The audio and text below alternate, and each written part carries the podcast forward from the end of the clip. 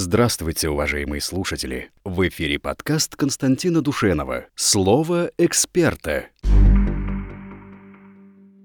Так, значит, наш друг, будь спок. Да, здравствуйте, Константин Юрьевич, Андрей Александрович. Если YouTube инструмент врага в информационной войне, кто же его использует? Спецслужбы? Это первый вопрос. Второй. YouTube принадлежит компании Google с их ЛГБТ-идеологией. Как вы смотрите на то, что 60% с рекламой на День ТВ отдаете на их поддержку? Не получится ли, что одной рукой мы на них указываем и говорим, а другой финансируем? Ну, это вам, как я понимаю, вопрос. Ну, это драма, что мы находимся на Ютубе, вещаем здесь и так далее. Если бы э, был такой российский мощный аналог, а он создается сейчас – но его создание наталкивается на колоссальные трудности. И эти трудности, они как и порядка организационного, так и порядка финансового, поскольку это гигантские просто средства совершенно. Это не то, что на коленках там разработать движок какой-то. И, слава богу, программные в мощности у нас есть программисты, которые это могут сделать. Но вот что касается э, еще тайных препон, да, поскольку эта система, она обезо, а, так сказать, делает безопасный абсолютно интернет, безопасный в государственном смысле, да, Э, возможно, даже чистый интернет от, всяк, от всяких диверсий, э, то здесь, э, мне кажется, действует как, как какое-то подполье. А что касается там ловить нас там за руку, подкалывать, ну, ребята, мы в очень таких суровых условиях движемся. И я, в общем, ну, вы можете найти много всяких там пятен на моем пиджаке, еще как бы придумать какие-то другие формулы, благодаря которым мы не должны, наверное, существовать и вещать. Ну, не знаю, мне кажется, это не, не столь конструктивный будет диалог. Так, ну, что касается моего мнения, то вот, ну, создать-то можно все, вот то, что вы говорите. Мы с вами тоже как-то этот вопрос касались. Создать это можно будет тогда, когда государство, точнее сказать, люди, которые принимают решения на верху вот этой государственной пирамиды, реальную угрозу почувствуют.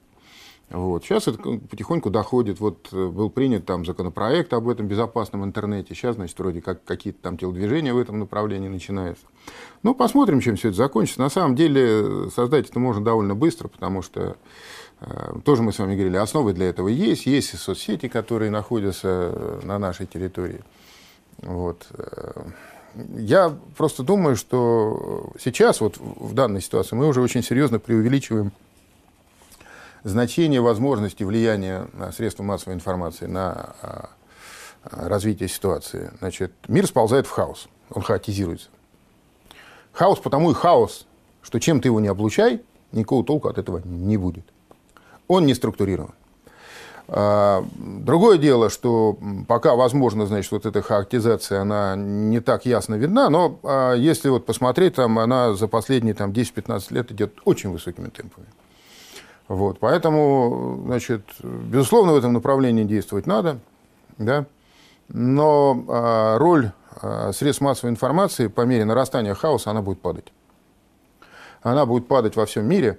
Другое дело, что если мы хотим, чтобы этот хаос не захлестнул нас, здесь, в России, внутри, да, вот мы должны, так сказать, этого избежать. И вольно или невольно придется как-то структурировать, э, так сказать, общество. А, я думаю, что, к сожалению, к великому не обойдется без тех методов, о которых вы говорите, а без ваших любимых методов. Вот. Какие любимые? Это просто э, необходимость. Это как бы, что называется, если э, забежала свинья, допустим, в банкетный зал, надо ее выгнать всего лишь. А вы говорите, знаете, это 21 век, не, пусть Хрюшенька побегает немножко. Ну, я про СМИ вот эти. Нет, э, Андрей. Про Facebook. Я говорю, что а, кровь человеческую проливать напрасно не надо. О, Господи, какая и, кровь. И вообще, а, ну, да, вы хотите сказать, что это все обойдется так вот, да? Запретить Facebook просто, можно без крови, Просто да. пальчиком погрозить, да? Ну, понятно. Ну, вы же все время апеллируете к сталинскому опыту. Уж там-то, конечно, все было без крови, да? Ну вот, так, э, так или иначе, конечно, придется нам озаботиться тем, чтобы вот эти волны хаоса, они, так сказать, не перехлестнули вовнутрь. Так или иначе, конечно, произойдет какой-то, значит, мобилизационный переворот, да, и вот эта вот расслабленность, так сказать, в которой мы сейчас пребываем, она недолго продлится. Вот. И я думаю, что естественным образом власть наша, она не, не, не переродится, чтобы отражать реальные, скажем, чаяния русского народа, идеалы его, так сказать, святыни многовековые. Я думаю, что это произойдет в результате достаточно серьезных э, катаклизмов внешних, в первую очередь внешних, конечно. Слава Богу, а не внутренних.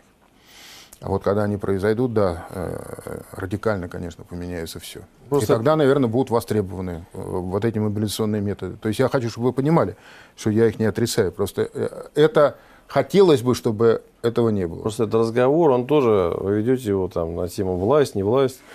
Вот власть такая, сякая. Есть вообще понятие народа. Вот это же народ не мобилизован. Народ как бы не мыслит категориями там, опасности и так далее. Вот в этом отношении, если э, эта ситуация изменится в сознании людей, то и власть поменяется тоже. Это происходит так всегда и везде. Что касается методов, конечно, у Ивана Васильевича Грозного были методы не такие, так сказать, э, нежные. Но, с другой стороны, у него было то, что у него было под руками. И он достигал целей, необходимых целей, необходимых, важных для будущего. Вот этими прекрасными методами, которые у него под руками. Если были бы другие инструменты, он бы э, делал по-другому. И Сталин бы действовал по-другому, если были бы другие инструменты. Я просто как человек, который имеет маленькое отношение, очень слабенькое, но тем не менее, к, управлению, я это вот чувствую очень остро. Ну да. А, но люди, если уж говорить об этом, так сказать, с церковной точки зрения, я вот меня то упрекают в каком-то излишнем э, клерикализме, да, я пытаюсь вот с такой как бы светской точки зрения рассуждать, да. А с точки зрения православной, как бы все ясно, вообще никаких тут нету тайны секретов в этой, в этой ситуации. Мир возле лежит. Как бы люди ни пытались, каким бы образом они ни краили а, свое земное бытие, будь это, значит, там, американский капитализм, будь это сталинский социализм, будь это непонятно что, который там, а, это самый, Си Цзиньпин сейчас в Китае строит, ну, просто не знаю, как это назвать, да? а, это всегда будет связано с э, насилием, с несправедливостью. Значит, э, и что дивно для христиан, глядящих на это, что даже в этой ситуации, при нашей вот такой испорченности, развращенности всеобщей, да, промысел Божий умудряется каким-то образом, так сказать, э, хранить до сих пор вот это человечество, да, которое не уничтожило до сих пор себя, хотя многократно пыталось это сделать. Понимаете?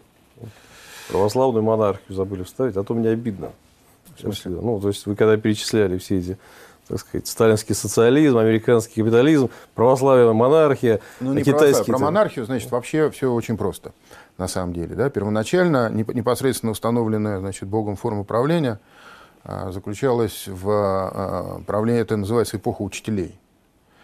А, были люди, с которыми, которым Господь Бог непосредственно открывал, что нужно делать. Но значит, евреи, которые на тот момент были богоизбранным народом, они, им это не понравилось. Они сказали, нет, что как-то не, дай нам царя. Царя нам дай. Царя. И Бог послал пророка. Пророк сказал евреям, вы хотите, чтобы у вас был царь?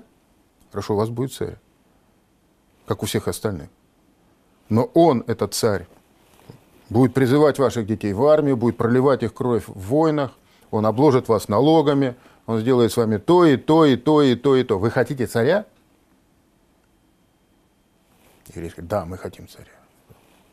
Будет вам царь. И тогда пророк Самуил помазал Саула на царство, первого, царя. Да? Причем, когда сам-то пророк, он разгневался на иудеев, они же ведь все, вся ветхозаветная история еврейская, это а, история бунта евреев против Бога. Они все время, так сказать, пытались что-то там э, своевольничать. И в данном случае пророк, разгневавшийся на них, э, он сказал, что же вы делаете-то? Как же так можно? Вы, вы меня, словеса, которые мне, так сказать, Бог вложил в уста, отвергаете. Бог сказал ему, остынь, они не тебя отвергли, они меня отвергли. Они меня отвергли. Дай им царя. И с того, с того момента, как совершилось помазание первого царя, воля Божия – открывается людям через помазанник, через царскую власть. Никто не говорил, что она идеальна. И никто не обещал, что она идеальна. В тот момент, когда Господь Бог учредил эту власть, а это единственная власть, которую Он учредил, Господь Бог не учреждал ни демократии, понимаете, в разных формах, ни республику Он не, утвер... не, не, не учреждал. Он учредил монархию. Правда, предупредил, что монархия не будет идеальной. Но это не отменяет того факта, что это единственная богоучрежденная форма правления на земле. Единственная. После единственного помазанника другие помазанники выглядят с, э, под большим вопросом, поскольку было сказано, что придут после меня люди, которые будут называть себя помазанниками, и вы, пожалуйста, не доверяйте. Вы, пожалуйста, не путайте Бабеля с Бебелем. Вы вот сейчас процитировали, а, причем неправильно процитировали слова Христа. Да. Да. Что касается помазанниками. Христос как раз, же это есть Как помазанник. раз вот первый, первый помазанник, да, Саул, вот он-то как раз оказался неверен. И в конце концов он оказался, так сказать, одержим нечистым духом. И тогда Господь сказал, не волнуйтесь, я нашел отрока по сердцу моему. И второй царь, царь Давид, Давид, я понимаю. да? Вот, так что тут тоже нужно аккуратно обращаться, чтобы, так сказать, не, не переначивать, понимаете, священную историю по своему хотению. Нет, я просто говорю, что название помазанник, надо сказать, было уже после Христа использовано многократно, и об этом предупреждалось. И в этом есть тоже парадокс такой Писания. Да?